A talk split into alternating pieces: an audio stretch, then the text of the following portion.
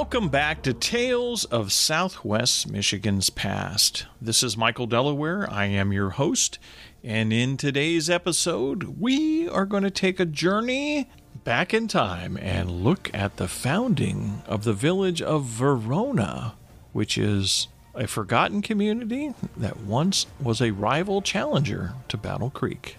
Normally on Sundays, I have a guest on this show, but this Sunday I was unable to procure a guest due to scheduling difficulties with a lot of people being on vacation for spring break. So I hope to have a guest on board for next weekend's podcast interview. But today I thought we would venture back in time and do this story because I've had a lot of interest in this one. So come along and join me. So, the subject of Verona has always been a bit of a curiosity for me. I, I, live not too far from that area where the village once stood on the north side of Battle Creek, and it used to be an independent village way back in the day. And I thought many years ago when I started doing videos that this would be an interesting story to explore, and I made a video on this. Oh, must be about a year and a half, maybe two years ago now, and it's out there uh, on my YouTube channel and it's uh, pretty detailed on the early founding of the village of Verona. And I've had a lot of people that really reach out to me about that story. And uh, I was recently asked by a genealogical group that meets over in Marshall to come out and speak on the subject of the village of Verona as well as the lost village of Harmonia. And so I prepared a lot of material for that presentation last week, and I thought, well, this would be an interesting topic for a podcast episode for this Sunday because this is just a story that uh, the more I research it, the more material I find about Verona. And there's a lot more probably that could be told about it if I really dug in uh, with some of my researching skills today, as opposed to when I first researched the story two years ago. So I thought I would take you through the timeline of the founding of the village and some of the players that were involved and the sequence of events that came before the village was founded and how it came into existence because it's always interesting to learn about these communities that no longer exist.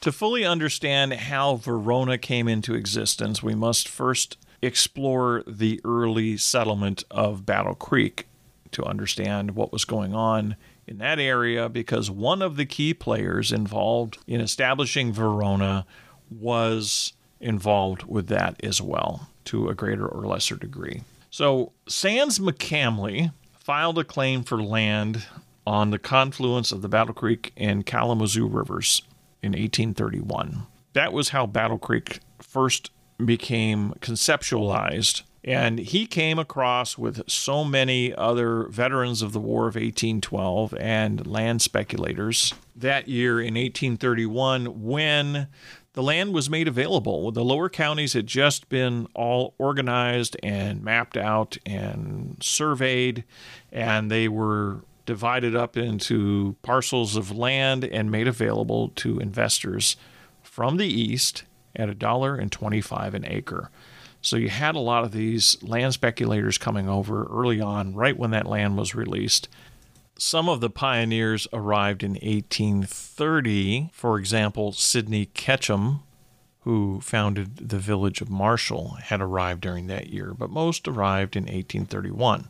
And in that group was Sands McCamley. Now, Sands McCamley arrived in the area known today as Battle Creek, and he saw the proximity of the two rivers that are in downtown, and he thought to himself, wow, I could channel a mill race between these two rivers because one is at a higher elevation than the other, and that would give me a rapid flow. It would make a perfect center of a village that we could found on milling, which is one of the key things that they were looking for when they wanted to settle in areas. They were looking for great settlement locations to establish mills. And there were a tremendous amount of mills established in southwest Michigan during those years. And they are the beginnings of most every village in the lower 14 counties, there was a mill established, usually as the first industry in the community. And typically it was a lumber mill. Because from a lumber mill, you could build houses, you could uh, cut boards, and you could build structures and things like that. And it also allowed you to have a resource to build other mills at a much rapider rate. So, building a lumber mill was typically the first thing that they would build. The second thing they would build would be a grist mill so that they can grind corn or wheat into flour and have a food source for uh, baking and cooking and everything else from the grains in the area. And farms could be established and they would support the grist mill or grain mill. And they were that was part of the agricultural establishment of the southwest Michigan region. So typically, when you see the founding of any village, the first two mills that you would see established would be a lumber mill, followed quickly by a grist mill of some sort, with a few minor exceptions in different areas. So Sands McCamley saw this area. He said, This is perfect for the founding of Battle Creek. I'm going to head on over to the land office. And he went on down to the land office at that time in White Pigeon, Michigan, that had been established right when the lower counties were all organized and released. The early land office in 1830 was over in Monroe, and there was another one established at White Pigeon, Michigan. So Sands went over there and he went to go file his claim for the land. And lo and behold, three other men had already gotten there before him and filed claims on the same parcel of land. And this was an 800 acre piece of land that covered that whole downtown area of Battle Creek. One of the men who had filed the claim was named Jonathan Guernsey. The other two were lost to history because what happened when they all met there at the land office is that Sands McCamley and Jonathan Guernsey bought out the other two men from their interest in the claim, and the two of them conceived the idea to split the claim. Now, when the land claim was filed at the land office, they would only permit one name to be on the deed. So Guernsey, having gotten there first, had his name put on the deed. So that purchase of land in downtown Battle Creek was forever known as the Guernsey Purchase.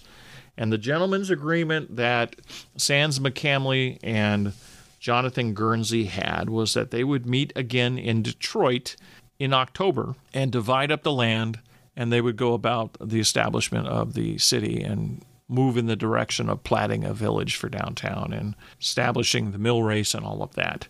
But what happened is that when Jonathan Guernsey went home to New York and told his wife about his purchase, she emphatically said, I am not moving to the wilderness. And there was nothing that he could do to persuade her. And so she held firm on that. He had to give up his dream of establishing a pioneer village in the wilderness. So instead of going back to Sands McCamley and honoring his agreement, he went and did something different. He turned and he sold the 800 acres of land because he had the controlling interest. And he sold it to Ezekiel Guernsey and Phineas Sackett, who bought half of that Guernsey purchase and the other half he sold to a man by the name of Nathaniel Barney. And so those three gentlemen owned 100% of the Guernsey purchase at that point, and Sands McCamley was basically out of the deal. It wasn't until 1834 that Sands McCamley was able to work himself back into the deal when he bought out Ezekiel Guernsey and Phineas Sackett's half of the Guernsey purchase. So at that point in 1834, Sands McCamley owned half of the Guernsey purchase, and Nathaniel Barney owned the other half. Now, along comes a gentleman by the name of Ezra Convis. Ezra was the son in law of Nathaniel Barney. He had married Nathaniel Barney's daughter. And he was a general in the New York militia, and he was born in Vermont and moved to Silver Creek Chautauqua County, New York, when he was a young man. And he came and visited Michigan with another pioneer by the name of Nedabai Angel in 1832. And he was pleased with what he saw. His father in law owned half of the Guernsey Purchase at that point. He said to himself, This is great. There's a lot of land in this area still to be bought. And he returned to New York and made arrangements to move his family. His brother Samuel Convis came later that same season and made a permanent home in Battle Creek. It Be almost a year later, that Nettabiah Angel in the company of Nathaniel Barney would return to Battle Creek. Nathaniel Barney had purchased half of the Guernsey purchase, but he hadn't yet arrived there yet. But he arrived in 1833 with Nettabiah Angel. Ezra would return around July of 1834. And he was a young land speculator and he also was an attorney. And he quickly became interested in, in the affairs of the village. Sands McCamley was in the process of building the canal, and his father in law, of course, owned half of the Guernsey purchase with him at that point in 1834. By November of 1835, the mill race was completed, and the first sawmill had gone into operation. During the time that he was in the area, Ezra Convis took some time to explore other areas on foot outside of the Battle Creek area that was being developed with the mill race. And he explored the land about a mile and a half north of the city, which was on some rapids on the Battle Creek River. And he concluded that that location of those small rapids on the Battle Creek River was a great place to establish a mill. He could envision putting a dam there, building another mill race, and establishing a sawmill there and perhaps even a grist mill. So he immediately purchased the eight acres that surrounded it because it was available. And he considered that he was purchasing a village at that point. So he ventured on over also into the area of Augusta. And with Sands McCamley and another man by the name of Epaphroditus Ransom and two other men, Moses and Tolman Hall, they purchased a large tract of land in the area of the village of Augusta that we know today and dug a canal, established a mill, and they were all the original founders of the village of Augusta. So they established a milling operation there. Now, what's interesting about three of the founders of the village of Augusta, Ransom, McCamley, and Convis, all three would go on to serve in the state legislature. Epaphroditus Ransom would go on to become governor of the state of Michigan. He was the seventh governor of the state of Michigan in 1848. And Ezra Convis would go on to become the first Speaker of the House of Michigan in 1837. So prior to the founding of the village of Augusta, Ezra Convis purchased Nathaniel Barney's one half of the Guernsey purchase. So Sands McCamley and Ezra Convis were now the co owners of the original Guernsey purchase. And after the founding of the village of Augusta, and after he'd purchased the land in the Verona area in 1836, he sold out his half of the Guernsey purchase. And the people that he sold it to was a man by the name of Jonathan Hart and three Merritt brothers, Abraham, Joseph, and Isaac Merritt. And they were all Quakers. And they had moved into the area and they were interested in purchasing land to develop a farm of their own. And so Ezra, rather than sell them tracts of land, decided he wanted to get out of that whole Guernsey purchase, and he sold it. And he signed over the interests in the water power to Sands McCamley, that he also had a controlling interest in the water power of the mill race, with the condition that Sands McCamley would improve it, and he did so. So at that point, Ezra Convis was out of the Guernsey purchase, and Jonathan Hart and the Merritt brothers took over his half and began developing that area with Sands McCamley. Jonathan Hart would establish a mill, and the Merritt brothers would establish several farms in that area. If you're familiar with the Battle Creek area, the Merritt farms would be opposite the YMCA, and that whole area at one time was known as Merritt Woods and there's even a street named Merritt and so forth in that area. And so back to Ezra Convis. At this point, he put his full attention on establishing his own village, and he went and established the village of Verona on his eight acre parcel of land. He built a sawmill, he built a grist mill, he built a dam, and he also built the mill race that he planned. So he had this great little established area, and it went into operation by 1837 he had also sold some other smaller parcels of land and established some other operations that people came in and invested. And so the little village was quickly growing. And in 1837, it had a blacksmith shop, it had a tavern, it had two stores. One of them was at least a dry goods store. It had a small village doctor, it had a lawyer, and it had various other mechanics. So this village was growing, and parcels of land were being sold. The sawmill was producing lumber so they could build houses, and he named the village Verona.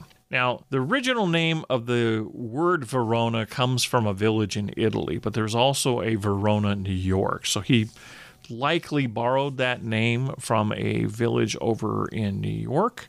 A lot of the early villages in Michigan, Ohio, and Indiana that were established by New Yorkers. They borrowed names of villages or cities that had already been established. Example, Athens. Athens village was borrowed from a name of Athens, New York, which obviously goes back to Athens, Greece. And so there was a lot of that sort of thing where they uh, would use a, an established name and they'd make the name of the village. So Verona it was, and that was how he called his new village. And Verona was quickly becoming a rival to Battle Creek. Ezra Convis was becoming quite influential in the legislature at that time. He had been elected to the Speaker of the House in Michigan. And it was during his time as Speaker of the House that the determination of where the railroad was going to come in through southwest Michigan and through Calhoun County was being discussed and he would have been very influential in determining where it actually went.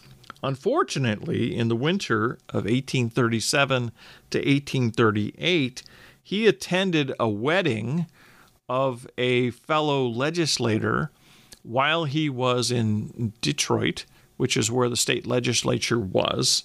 It was actually the wedding of a tavern owner, and the tavern owner had invited him to the wedding of his daughter. And so basically, he, as well as several other members of the legislature, went to this wedding. It was in the middle of winter. They were riding sleighs, being pulled by horses, and his sleigh flipped over on the way back from the wedding, going back to where he was staying at in Detroit.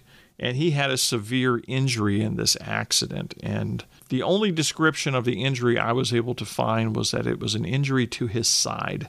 And it was apparently very serious to the degree that they sent for his wife. Now, whether his wife was over here in Battle Creek at that time or she was staying with him when he was in the legislature in Detroit, I don't know. But she was sent for, and he actually died later that evening, or perhaps the following day, from his injuries in that sleigh ride. So that changed the future course of prosperity for the village of Verona. And in the wake of his death, several things happened. The railroad was determined in his absence, obviously, and it ended up going through Battle Creek. So that's one thing that changed the future trajectory of the village of Verona is the railroad was determined to go through Battle Creek. The other thing that happened was a lot of the land that he had deeded in his establishing of the village of Verona wasn't properly done. And so there was a lot of uh, challenges to deeds in his passing. The records weren't well kept or were lost. And so the court systems were filled for about 15 years settling issues related to land disputes over in Verona people that had purchased deeds of land from Ezra, and he hadn't yet filed the paperwork with the county, and he went off to go work in the state legislature. He was gone for months at a time, and he never got through any of his paperwork or his legal responsibilities with the plat sales of the village. And a lot of this was all a mess when his estate was sorted out. And there were several different court cases that went on for about 15 years following his passing. So that also kind of choked the village of Verona because the land ownership was an issue with a lot of the people there, and they couldn't really move forward for a number of years.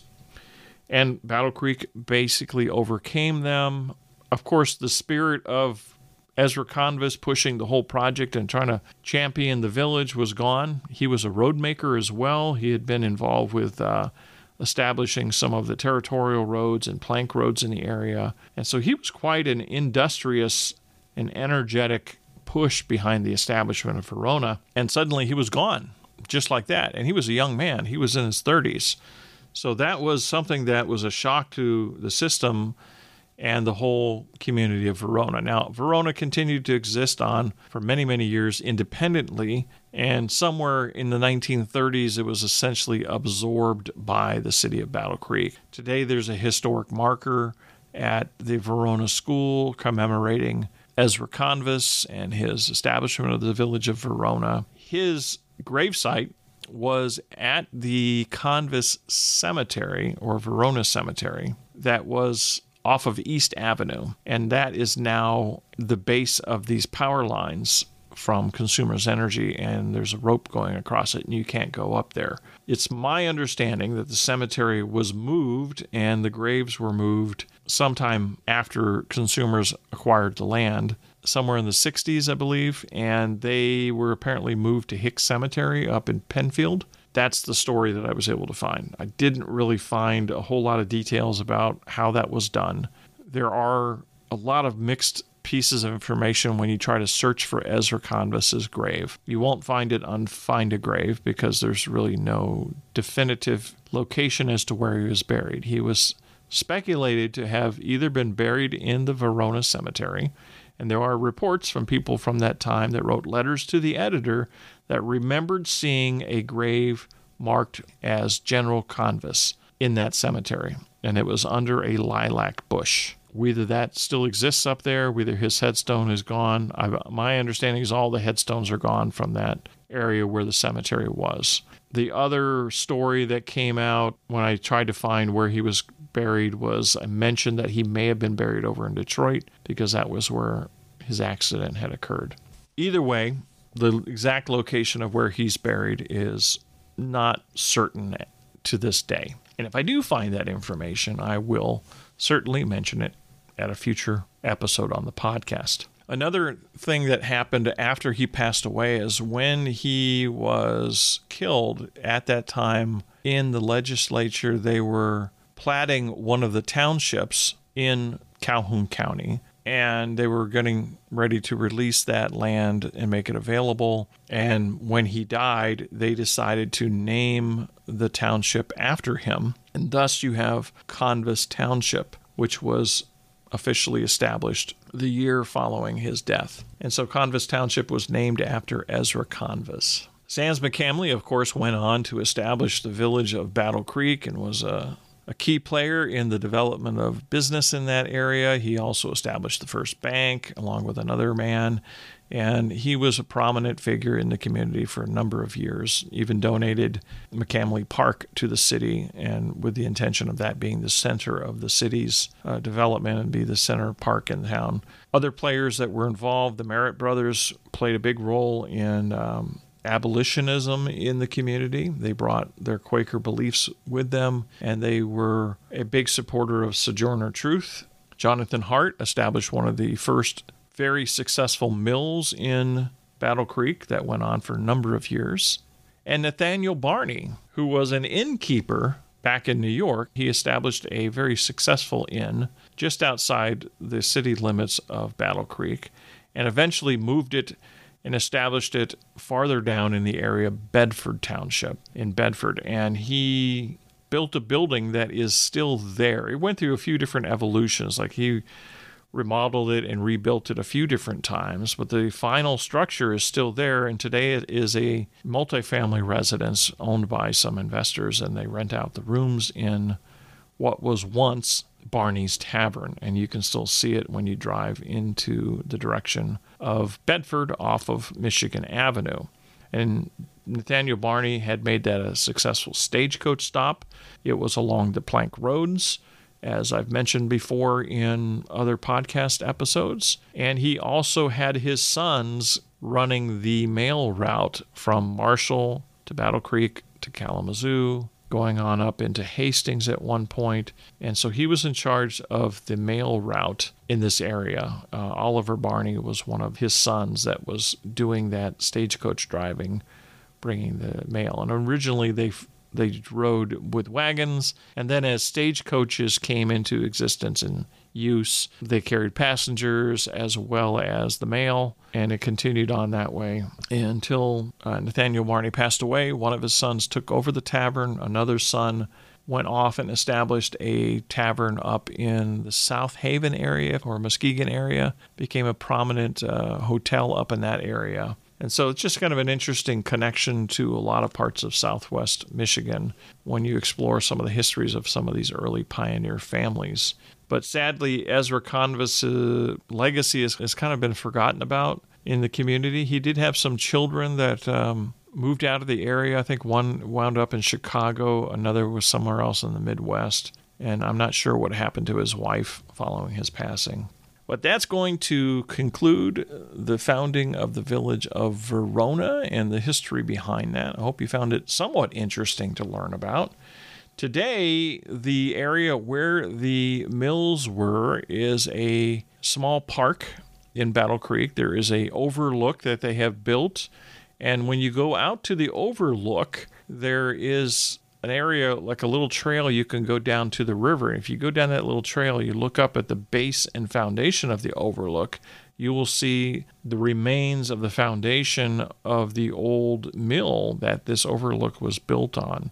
And you can also see the portion of the dam that was built there, that was built by Ezra Convis. And there are stones and pieces of concrete that are in the river when you go farther down, which are the remains of the old grist mill that once stood there, at least the foundations of it. And it's just kind of an interesting um, thing to explore when you walk down there. There's the linear path that goes right by there.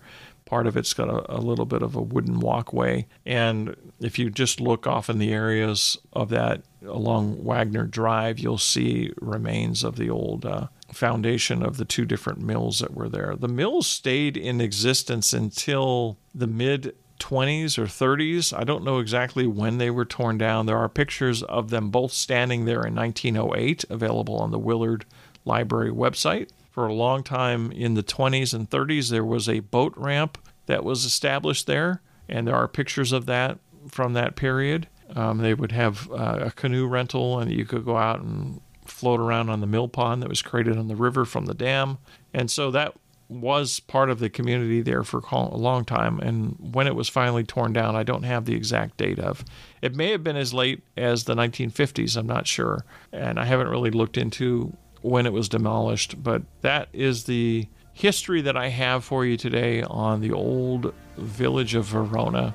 And the heart of that village was the sawmill and the gristmill, which brought about the blacksmith shop, so forth. And there are some pictures of the old blacksmith shop on the Willard Library as well in Verona. And then, of course, the school was established. I think the school that stands there now is the second generation of the school. It wasn't originally a stone building like it is today. And Ezra Convis's own personal residence was apparently up near Bailey Park because when they were putting the historic marker into place, in that story, the family who are the descendants of Ezra Convis wanted it placed at Bailey Park because that was closer to where he actually lived in Verona area, but the marker ended up being placed at the Verona school, which was closer to the heart of the village anyways, so but that's going to conclude today's journey through history looking at the history of the village of Verona.